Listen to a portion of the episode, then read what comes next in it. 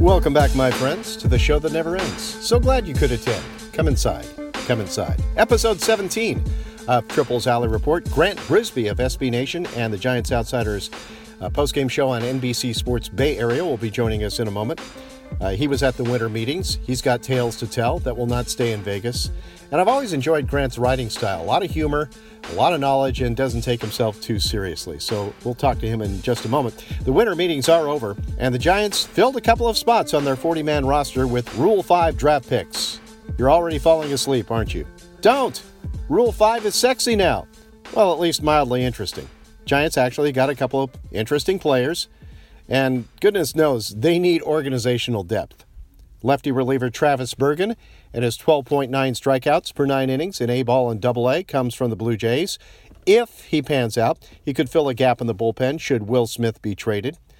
And Drew Ferguson, who can play all three outfield positions, and he comes from the Astros, a guy whose minor league career on base percentage in four years, near 400, a little long in the tooth at 26, but has a chance to be a right handed platoon with Steven Duggar in center field. And really, two things you want out of Rule 5 guys. Yeah, you want that organizational depth and at least a shot to make the big league roster, so you want to keep them around. Uh, Ferguson batted 305 with a 436 on base percentage at Fresno, so he's at least knocking on the door. And that's the deal with the Giants. Again, it, they didn't hit a lot of home runs, so did they do anything else well? Well, not really. They didn't get on base, they didn't have much speed, and they didn't hit for a high average. So pretty much three strikes against them, and they struck out quite a bit as well. But these moves at least get them in the right direction. Not the kind of moves that'll launch a thousand rafts into McCovey Cove, but it fits with Farhan Zaidi's modus operandi. Make the roster better, one player at a time, get those cheap under the radar players that could help, a la Max Muncy, Chris Taylor, Justin Turner, which he did in Los Angeles. Uh, something we did discuss with Zaidi on his first day in San Francisco. The bigger moves are coming, but right now it's about finding incremental edges. And with this squad, there are a lot of places where you can find incremental upgrades. Doesn't make them a playoff team, but at least a bit more competitive. 2019 is going to be a hard nut to crack, but Zaidi's going to be around for a while. He's not going to be in a panic or a hurry about this. He'll do what he can to make the team competitive in 2019, but certainly no guarantees. There's so much work yet to be done. Zaidi also brought up the possibility, speaking of looking for an edge, of using openers, which the Tampa Bay Rays made all the rage last year, and the A's had to do it as well because their starting pitching was so decimated. Relief pitchers to start games to gain a slight early matchup advantage. Manager Bruce Bochy sounds open to it, and at this point, I doubt he'd push back too much anyway. But you need versatile relievers and at least a couple of starters who can be counted on to go fairly deep in games. So we'll get into all of that and oh so much more as you're about to find out with Grant Brisbee.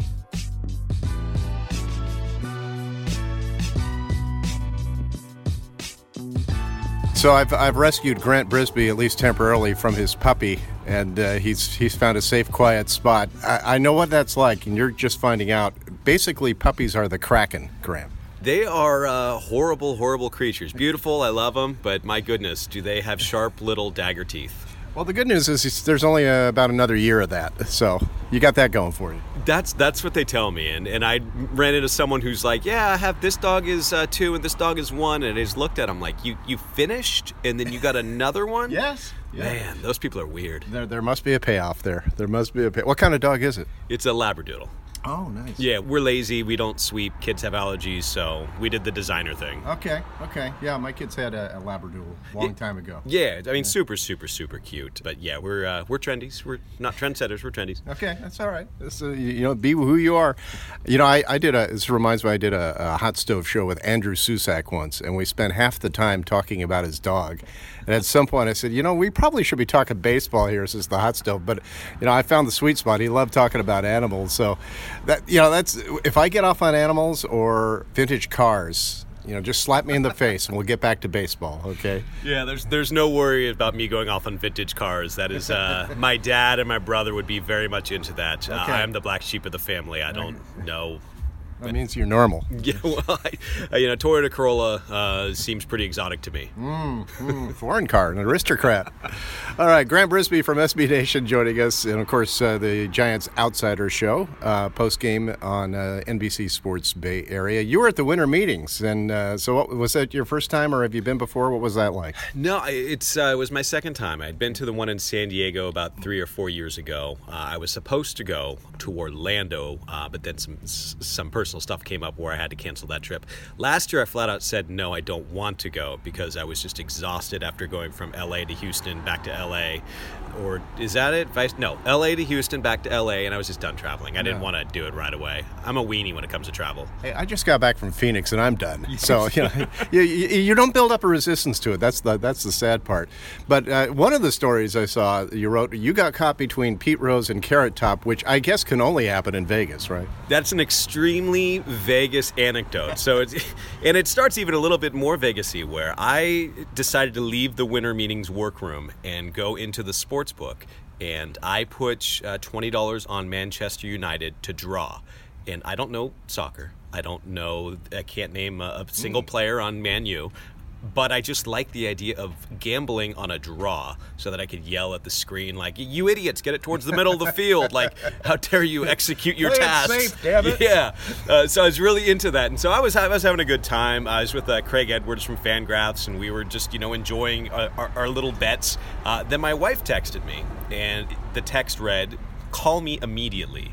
Oh boy. And she is not oh prone to hyperbole. This is not a text I've ever received before. So my heart jumps out of my stomach.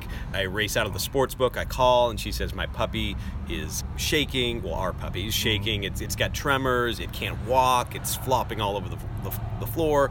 She's asking, well, you know, do, do, I take it to this vet? This, you know, so I'm, I'm panicked just like she is, and, and, we're trying to figure this out. And I tell her to go to this vet. We hang up. I'm texting and I'm texting for updates, and I'm walking. I'm texting for updates. And then Carrot Top walks by me. And so it's like, what do you do in that moment? It's you're in one of the more serious moments of your life. The puppy's fine, by the way. That's the good, end result good. of it. I should get that out of the way yeah. uh, so you can enjoy just the absurdity. The puppy's fine, but in that moment, I'm thinking my life is upside down. You know, I've yeah. developed a, strong attachment to this puppy, part of the family already. It happens yeah. so quickly, it but does. Carrot Top is walking the other way. Yeah. And, and I'm not good with celebrities. I, I, saw Yao Ming once in the DC airport, and I didn't have the courage to go up and say, "Hey, can I take a selfie of like your mm. waist or something?" But so I didn't know what to do. I just sort of paused, and, it, and then I turn around, and there's Pete Rose on the other side. So I'm caught between Carrot Top and Pete Rose, and texting my wife about a life-altering thing. Um, it was I don't know. It's just one of those moments where the universe aligns. Yeah, or or misaligns. I'm not I'm not sure which. I said my dog's dying, but hey, Carrot Top. You know.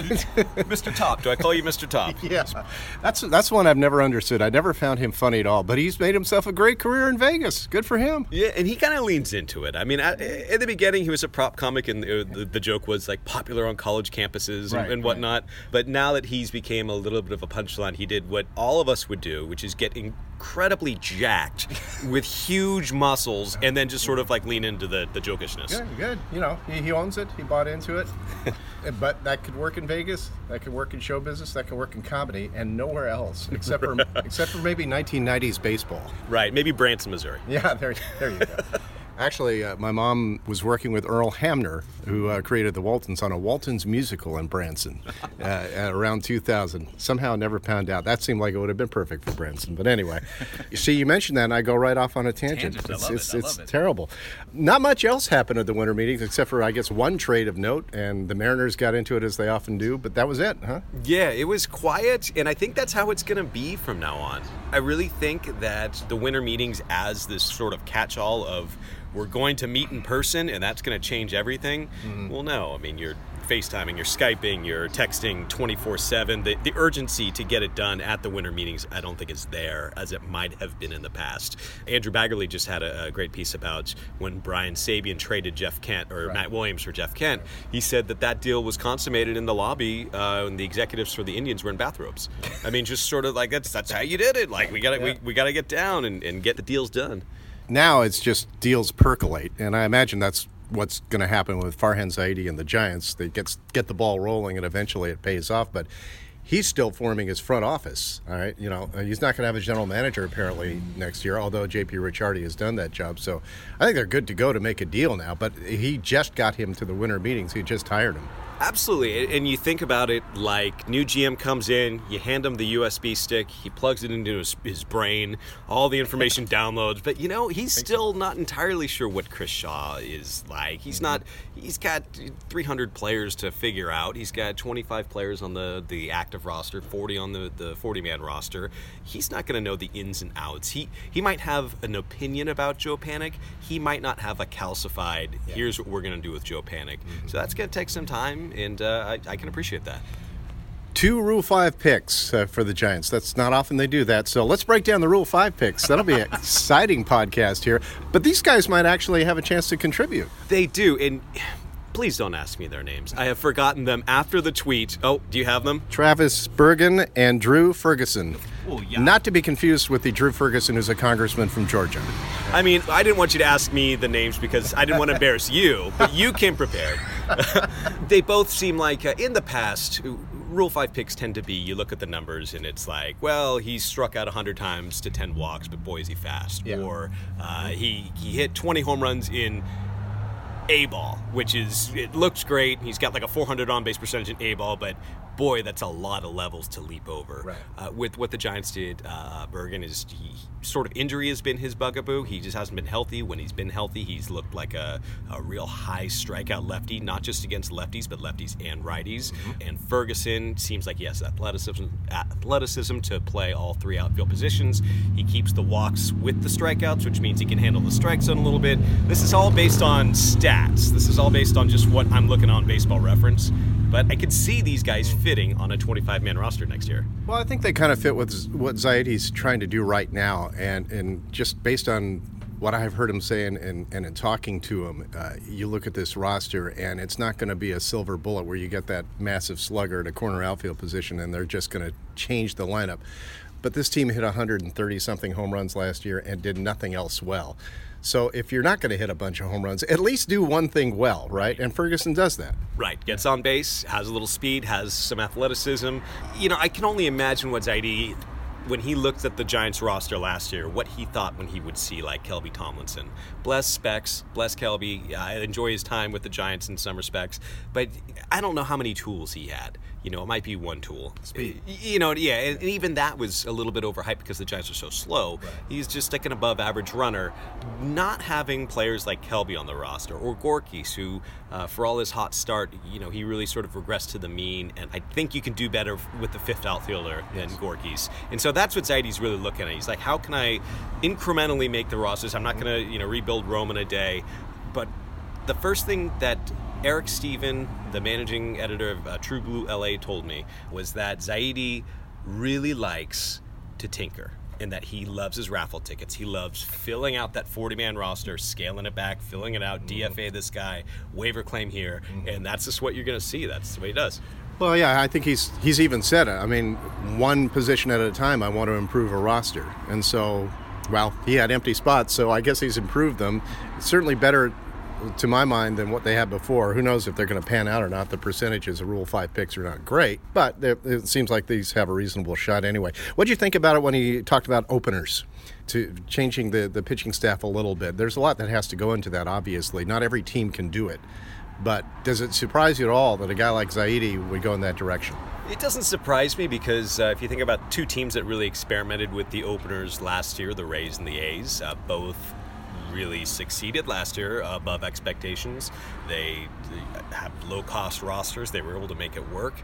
Uh, I, I do dislike the opener aesthetically. I, I, like the mythology of the starting pitcher taking the mound, and you've got Jack Morris and, and John Smoltz. You know, you can do that sort of in depth. You could uh, attach personalities to these guys and, and have it be part of the narrative. At the same time, if you're doing it one out of every five times, that fifth time is probably going to be someone. Yep. I mean, it's going to be your Jamie Brewington. That's going to be your Joe Roa. That's going to be. Ooh. I know. I'm, I'm, I'm really digging deep. That's rough. I'm, I'm trying to think. Uh, um, Todd Wellemeyer. You know oh, what I mean? It's, yeah. it's not like I'm going to to have this narrative built around Todd Wellemeyer. Yeah. Every fifth day, this guy comes up to pitch. It's like, ah, right. We yeah. could probably do better. Yeah, probably and, could. And so with an opener, I think a lot of is made out of it because it's so different. But if you're really limiting it to one spot in the rotation, I don't know. Good work.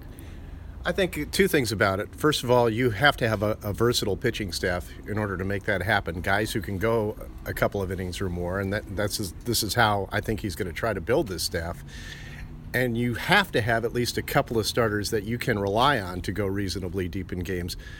Otherwise, you're calling AAA towing by June for your entire pitching staff, right? right? So it makes me think, okay, if Bumgarner's healthy, he's one of those guys, and then we'll go from there, and he might pick up another one. And when you put it like that, you can look at the Giants' active roster right now, the the 25 man they finished the, the season with, and you can point to some guys right away. You can point to Ty Blach, you can point to Andrew Suarez, you can point to Chris Stratton. Guys who might not be your first choice going a third time through the rotation, guys you might not peg for stardom or for a future all star berth, but guys who can give you two, three quality innings, uh, effectively match up against other teams in their platoon problems or what have you.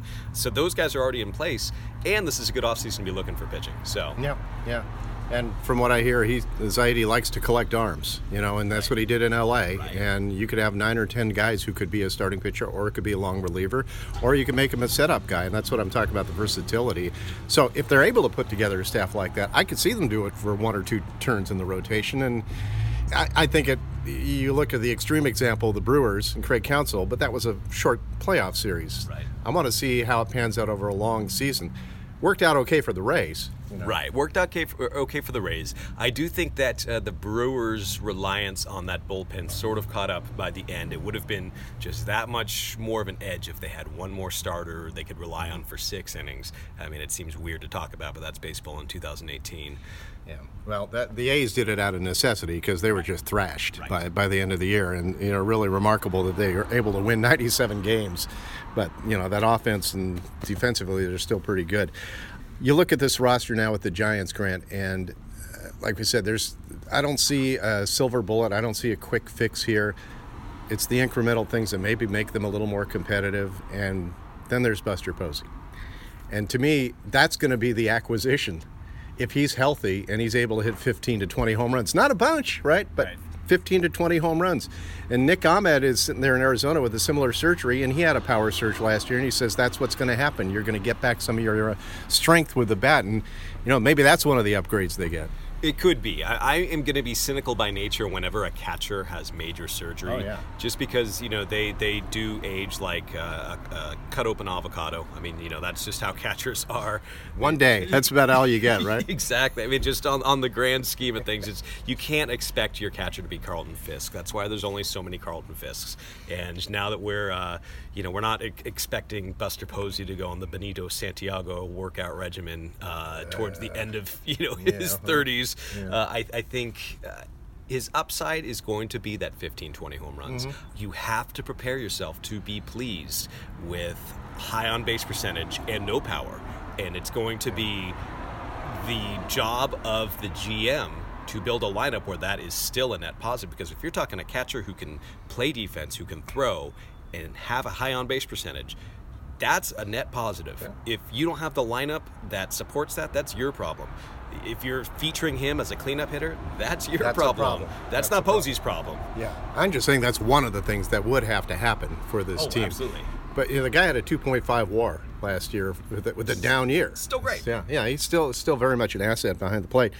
Is there a guy you'd like to see the Giants get within reason that you think is actually within the realm of possibility, leaving out Bryce Harper, leaving out Manny Machado? I, you know, I want to see them upgrade the rotation in a way that is lasting, but also not in a long-term way. I, I really liked the idea of, say, like a J Happ.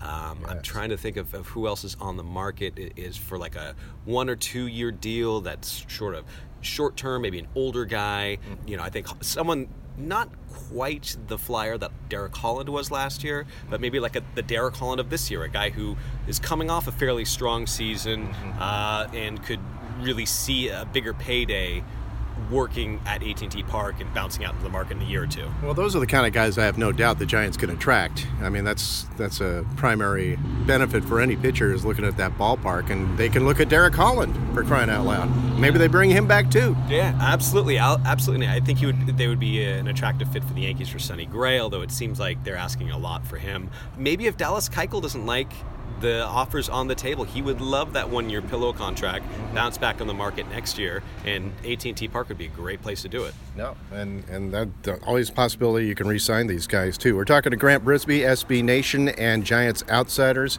We've had him on our show a bunch of times. First time we've talked in person uh, after all those years. I don't know whether he was trying to avoid me or not, but uh, he, no, we got this nice little spot here in Castro Valley. To, to, this is what I like about these podcasts. I'm going all around the Bay Area and talking to people one on one, and uh, you know people that I've talked to on the phone or haven't seen much. Like you know, I see Jon Miller at the ballpark all the time. I don't get right. to sit down with him for a half an hour to an hour. Right. So that's what's cool about it. I hope people are enjoying it you know, I, I look at the Giants, and one of the things you talked about is improving the starting pitching, and it was pretty good from June 1st to the end of the season last year. So, and they were 500 going into September. It was not great, but it was a hell of a lot better than, than the year before. Right. Then Buster shut down, Belt shut down, and so forth. Would it just be even one bat that could kind of change the gravity in the order? I was optimistic about the lineup going into it uh, last season because if you look and you start doing a roll call of the names, it's not like you have to have divine intervention to see these guys having a good year. Uh, you brought up Buster Posey, but you know Brandon Belt, I will still defend Brandon Belt. Uh, Joe Panik, maybe you're, you're, starting to question that, but he was an All-Star at some point. Mm-hmm. Brandon Crawford's a top five shortstop in the NL still, even after the year he had last year. Slowing down a bit. Slowing down a bit, but still, you know, in the top top tier of NL shortstops. Uh, Evan Longoria, you know, now he's going to be 33, so you're not entirely sure what you're going to get. But you can construct a team that, with depth, to, to sort of give these veterans time off and, and, accounting for injuries. The lineup you can see, you can squint and see league average. Um, and it's the outfield. And that's a great thing to have if you're looking for corner outfielders.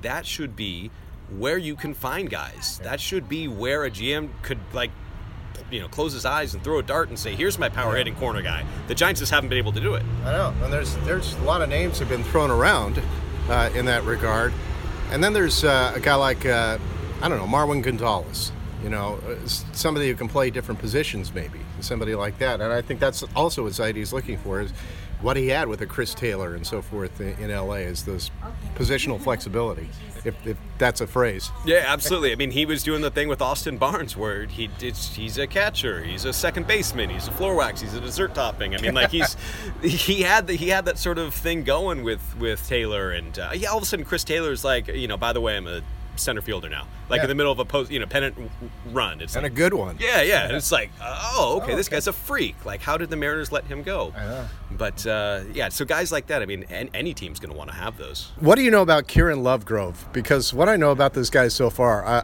I love him, and you know that's just off of Twitter and whatever. Right. But looks like a prospect. Right, uh, South African born prospect. Uh, I don't know much about him other than the, the, the guys at Cespedes Family Barbecue uh, have sort of uh, their their Twitter presence has has encouraged his Twitter presence and they played off each other. Okay. Um, but an interesting guy. Uh, uh, is he is he a submariner? Or am I just picking that up based on his low strikeout rate? I think I think he can drop down. Ah, beautiful. So yeah. like he's got the low walk rate and that yeah. sinker ballers uh, strikeout rate, which is fine if you're getting the sinker balls. Mm-hmm. So I'm curious. And he was uh, shown, I think it was on Instagram, taking a selfie, and he wore a T-shirt with a drawing of a cat and flowers, and it said, "I will end you." So, so there's he, something going on there. He's got that Chase d'Arnaud like sense of humor yeah, and, and yeah. sense of self-reflection. Yeah. So I, I love it. I love it. How do you think Bruce Bochy is going to adjust? Because here's Zaidi coming in with a reputation of being the top-down type management, and Bochy is certainly not about that life.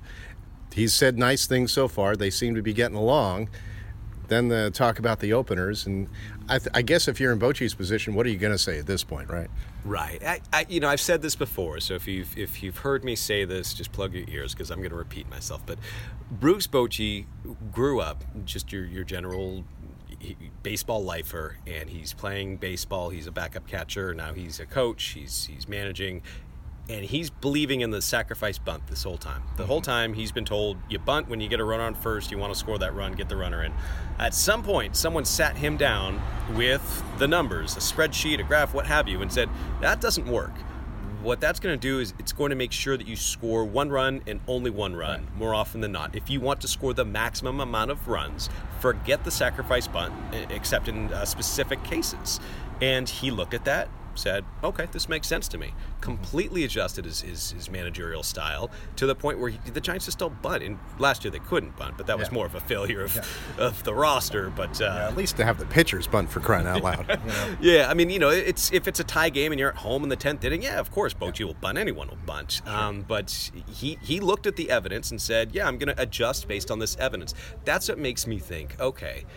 Maybe in here there's a, an old dog that can learn new tricks. Uh, it's not guaranteed because I remember when he was with the Padres and he kept playing Vinny Castilla and management was like, "Stop playing manage, stop playing Vinny Castilla." He says, "Well, if you don't want him on the roster, get him off the roster." They Yeah. got him off the roster and he never played again because he was awful. Yeah. Um, so you know there is some stubbornness in there, but I do think he can adapt. Yeah, and I, know, he's looking at likely his last year, so maybe a little more adaptable and see how it works out. If you had to guess, does Bumgarner get traded by the trade deadline, or does he get traded at all? I would say at the trade deadline. Yeah. I would I would say that is the likeliest uh, scenario because what you what do you have trade now? I think that ship is maybe not sailed, but y- you know it is. You're seeing a lot of articles in uh, athletic FanGraphs where they're saying here are the red flags for Bumgarner. Here's what the Giants could get, and it's really not exciting prospects. You're not getting Ronald Acuna back. You know you're not even getting Yohan Makata back. You're just you're not getting a top 50 prospect back. Not, not worth it. And you know, and, and this was brought up, I think, in Henry Schulman's article. Bumgarner looked great in the spring. Great. and then this freakish injury happened and it just sets you off the rails and he's got to start spring training all over again and you know maybe with this offseason he can build up some of that velocity again Absolutely, and uh, I think one thing that people forget about is that Justin Verlander, not that long ago, was done as far as velocity went. You know, when he was with the Tigers, he was throwing 92, 93, uh, as opposed to his normal 95, 96, and everyone's like, "Well, this is just the the start of a slow, long decline." And I'm not saying Bumgarner is going to tick back up just because Verlander did, but you have like a proof of concept that that's someone who was able to do it, regain his past form. and he's still 29 years old too so there, Exactly. there, there's a chance of that i mean my attitude is yeah if you got to knock your socks off deal you have to consider it for someone like Bum- Bumgarner at this point. There's a little bit of a risk Right. going into next year because he may regress some more. And then what do you have at the trade deadline in terms of value? You won't get even what you get now. Right. Right. But on the flip side, you benefit from having this guy, if he's healthy, back to being pretty close to an ace. Right. Absolutely, and and what you'll have is you'll have the uh, the, the scarcity. You know, you will have the one Bumgarner. Right now, you've got teams that are looking all over. It's like, oh, I could get Keuchel, I could get Gray. All I need is money or this prospect. I don't need to. I don't need to get too clever here. When you were talking uh, uh, July 31st, it's like my team needs this. We're going to the postseason, but if we had X, oh my goodness, you know, maybe it's some some goofball who's like, well, I'm not even going to use Bumgarner as a as a starter in the postseason. He's just going to be the guy that comes out. He's my Andrew Miller now. Yeah. Who knows? Well, yeah, that's what he was. Yeah. Game seven in 2014. You may have heard the news about uh, Penny Marshall passing away uh, at the age of 75, and uh, man, what a career! I mean, you take Laverne and Shirley and her career as a director, and of course, she directed A League of Their Own, which I have always considered a top 10 baseball movie. movie. Uh, where do you put it? It's. I'm gonna say top three. Wow. I'm, I'm gonna go. Yeah, I'm gonna go. Uh, Major League is number one. Mm-hmm. Bull Durham number two. You know, maybe League of Their Own sneaks in there. Maybe Sugar sneaks in there. Very good, because I was thinking about that this morning. You know, I, I, Sugar made me mad when I saw it because I always had dreams about being the guy who wrote like this great baseball movie, and that was sort of like one of my one of my paths to writing. It was a story, you know, I, it was all half formed like any great uh, ambitious screenwriter. Who Working never on it. yeah. Um, so at first I was like, dang it, like that was, but it, it was a really well executed movie. It was, Um, you know, I Field of Dreams. I don't hate it as much as like Craig Calcaterra does uh, from NBC Sports and Hardball Talk, but it's the more I I live with it, the less it's it's it's there's a eh, You know what? You know what it is with that? It's the reaction to the reaction. Is it, th- th- they were throwing rose petals at that movie for years, and then you set, take a step back and well, it's not that good, but it's not horrible, right? Right. I, I, I used to work with uh, Steven Goldman, and he wrote uh, just about the pernicious sort of uh, racial politics of that movie, where you're thinking about let's go back to a, a, a purer age of baseball. Right. And boy, did they all not look like James Earl Jones in that when they're out in the field, and, and that's Yeah, you know that's something to consider. Yeah, yeah, it was all pre uh, color line being broken. I, you know, it's still it's got some wonderful aspects to it. lines. Yeah, yeah, some great lines and, and so forth. I, I like Bad News Bears in there because it, it was such a shocking movie at the time with kids swearing. I loved it just for that alone. And you had some really some young actors who ended up being great, like Tatum O'Neal, and well, great, but had good careers. And of course, you had Walter Matthau. So I put that in the top five too. I might put League of Their Own in the top five. Actually, I'm probably being not as nice as I should be, but. Uh, the the other baseball movie, and it goes back a long way, is the Monty Stratton story. Oh, see, I've never seen that. Yeah, yeah, it was, it's quite a story because you know a guy was a great pitcher in the 30s, ends up getting an infection, has his leg amputated, comes back and plays anyway, not in the majors, but he plays. It's a it's a great story. I mean, the acting's okay, but it's just the story that is so good. So I, I would recommend that as, as far as an old school look. And uh, you know, uh, Angels in the Outfield. Anything else that jumps out at you? Eight Men Out. Eight Men Um, I love yeah. Mm-hmm. John Sayles. Um, that's that's a fine movie. Now, The Natural is a funny movie to discuss because I've read the book, and the book obviously is not uh, the happy ending with the lights exploding Right. on the field. Uh, so the contrast of that, at the same time, that scene is so you know cinematically it resonates still. A guy rounding the bases after the lights are exploding. That uh, as a kid, that just blew me away. Yeah. Um, so I'm not sure where to put that because I, I do think that the you know the novel was better. Mm-hmm. Uh, I'm, I'm not always that snob, but in this case I am. At the same time, The Natural had a lot of things going for it. Well, yeah, I mean that last scene is every baseball dream rolled into one, and there's partly based on a true story. I guess is Eddie Waitkus. Uh, now I'm, I'm, you know, I should have Marty here right now because we can go back to the 40s. But he was, I guess, shot in a hotel room, so they they kind of melded stories together, and that gave it some mystique. Yeah, absolutely. It, it was. Uh, you have the mystery. I don't think as a kid I understood a whole lot of it. The gravitas of, of just like you know m- missing your chance and then coming back. And, Right. Uh, so I, I a lot of that was over my head. But looking back on it, there there is this sort of uh, the the amalgam of, of like the young and the the, the old player. I, I don't know. I, I love it. Well, these days that would never happen because they, they'd be drummed out of the game no matter what. Well, you can't be a prospect in 37. Well, you know? what about that guy for the Rays? The the Disney movie, the Jim Morris. Yeah, Jim Morris, who lasted what, like a year and a half, right? Right, and Yeah. that was probably Disney fueled, but who's begrudging him? Yeah, no, no, it's a wonderful story nonetheless. But to, to come back and be a star player, he'd be playing for the St. Paul Pioneers nowadays. I think. I think League of Their Own. Uh, one of the things I love about it, and I hear this a lot from women who were young girls at the time, how it made them feel like, hey, I, I didn't know about this league. Girls play baseball. I want to play baseball.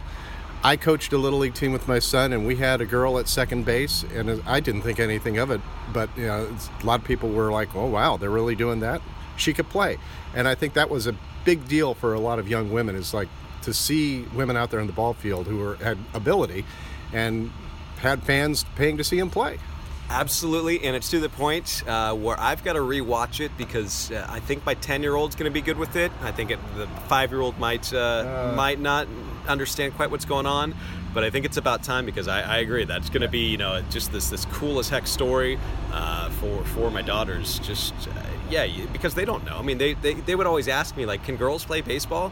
And you know, I would tell them sure, and I would you know, I'd, uh, uh, I'm surprised they don't have a bigger league like that. Maybe they'll. I don't. I haven't heard of any uh, efforts. When I first moved here to Castro Valley, I saw a sign up that said, uh, baseball, boys, girls, please sign up. And so I, I paid my money and I signed up. And we had literally just moved two months before. And I didn't realize that she would be the only girl on an all boys baseball team. And so then I said, Oh, there's a softball league, and I hate to be that guy. Yeah. I think this is more about making connections at first. And uh, now she's entrenched in softball, and I'm her coach. And so it's Okay. like, you know, so it's, right. I'm very much into the softball. Ask me for, Yeah. uh, uh, I I, I could probably break down a softball pitcher's delivery better than Bumgarner's because I've Okay. I've never been good at the mechanical stuff, but I've been forced to when it comes to teaching girls how to Mm. pitch softball. Okay, okay. So is it uh, 10 to 12 feet? What is it? It is. Uh, now let's see. She's at 35 now, uh, and she is. Uh, she's 10. So, so as far as the arc of the pitch, they have any limit on that or anything? No, no. I mean, now, well, now, now this is the last year was the first year that she pitched against. Uh, there's no coach pitch at all. Uh, it was that if the coach or if the girl walked a batter, most of them did walk the batter. The, the coach would come in and underhand and lightly toss. This year, no, no, no. You've got the kids who are getting private lessons. They're Okay. throwing stuff that I can't hit. Uh, so it's it's a big leap of uh, big exponential leap in talent, and it's impressive. Uh, they got the video cameras out there. They're angling for that D1 scholarship, right? They are. It's no joke. It's no joke. They're getting private lessons. Yeah, cool, cool. I mean, if it's good for the goose, it's good for the gander, that's for sure. Hey, uh, Grant, great chatting with you. We went from uh, puppies to movies and then got a little baseball in between, so thanks. All right, absolutely. Thanks uh, so much for having me. And I gotta say, it's weird talking to you in person. I guess. Uh, I guess I, you know. First of all, I don't have a cocktail in my hand because usually it would be like nine o'clock at night when I talk to you. Uh, second of all, it's I, I I don't know how I pictured you, but now it's whatever image I had is gone. Okay. That may be good or bad. Yeah. I don't know. I guess we'll figure it out later on. Thanks a lot, Grant. You got it. Thanks, Ray. Grant Brisbee, SB Nation, joining us.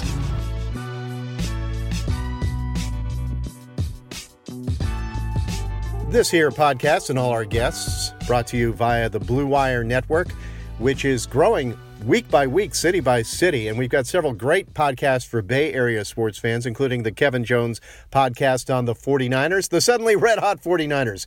Look at Nick Mullens go. And I don't care what people say about draft position, it means something to beat Seattle when you haven't done it for years and they paddled you around. Kevin Jones be talking about that this week on his podcast. And Sam and Andy with light years on the Warriors, who are getting stronger and getting Boogie Cousins back. You can check them all out, including this podcast, at BlueWirePods.com. And thanks again to Grant Brisbee for joining us and talking about everything from puppies to baseball to movies to softball. Hey, listen, those kids at youth level softball, they don't mess around. They throw hard. And some of them probably will get scholarships. My niece played at that level, and she did get a scholarship to a school in the South. So I know what that's all about. My frame of reference playing, though, was 6 to 12 foot arc in the highly competitive municipal softball world of Bakersfield. We actually had a great team called the Lancers. And I, and I actually won the league one year with a walk off hit against the Kern County Sheriff's Department. Needless to say, I kept a close eye on my speedometer for about a year after that. Baseball wise, here's the big picture with the Giants. They were able to stay under the competitive balance tax threshold of $197 million in 2018, so they don't pay a tax. But as far as going after Machado or Harper or the big ticket items, not realistic. It'd have to be a shorter term deal for a star player. As Grant Brisbee mentioned, somebody like Dallas Keuchel. They've got several long term contracts with older and, in some cases, injured players Samardzija, Cueto, Longoria, Posey, Melancon, Belt, Crawford. They got $63 million committed to Cueto, Posey, and Samardzija alone. And Cueto's coming off Tommy John surgery, Posey hip surgery, and Samardzija is coming off a shoulder injury. So they're limited. Uh, you know, to the extent that they can shed some of these contracts, uh, that's how they'll be able to move forward in the next couple of years. Posey's injuries included a microfracture. They'll probably go easy on him behind the plate at first, so having a dependable backup catcher is, is a must. Aramis Garcia impressed in September, including at first base, still needs uh, work behind the plate. And they signed Cameron Rupp to a minor league deal. He does have major league experience with the Phillies, and like many uh, backup catchers, he's got some pop, can handle a pitching staff, doesn't hit for a high average. But Bruce Bochy thinks that with Posey, you will see a different player than the guy who managed just five home runs in 105 games. And I think that's a reasonable expectation that the guy will hit for a little more power. His recovery is going well. And if you listen to Diamondback shortstop Nick Ahmed, Posey should regain some power.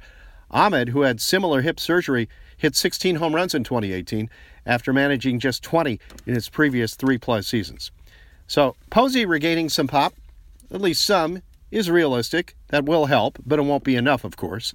Zaidi is looking for corner outfielders plus starting pitching depth, which makes you think he'll keep Madison Bumgarner around, barring a big trade offer, of course, until at least the trade deadline. Maybe we'll see uh, Bumgarner in the outfield. Well, Bochy said he thought about that in September. Then he thought better of it which was probably the better thought. Uh, Brandon Belt, though, is sitting there saying, hey, if you're going to put him in the outfield, I get to pitch. He's been lobbying for that for years, unless Brandon Belt is traded, which is still a possibility. But the heavier lifting of the roster uh, had to wait until after the uh, winter meetings anyway. The Giants' front office is still forming, and that includes bringing in uh, former Blue Jays general manager J.P. Ricciardi as a special assistant, a job he held with the Mets. Zaidi and Ricciardi go back some 15 years when they worked with the A's. So even though Zaidi doesn't have a general manager per se, he's got enough hands on deck to, to make deals. There's been some talk about A's assistant GM Billy Owens taking over as GM under Zaidi, but now Zaidi says he thinks Owens will stay put. And while the winter meetings did not result in immediate trades for the Giants, that's where stuff percolates. So we head into the holidays knowing a little bit more about the Giants in the critical offseason, but the big stuff probably doesn't hit until after New Year's Day. Now, if it happens before then, we will drop an extra podcast Christmas week. We'll be waiting and watching, much like my cat when I ate cereal every morning because I made the critical mistake of feeding her milk from the bottom of the bowl one day. Now she expects it every day. So we'll see what happens over the holidays. Enjoy yourself and Happy New Year. Although baseball New Year starts in February, we all know that. It's coming coming up fast now, so stay tuned to Triples Alley Report.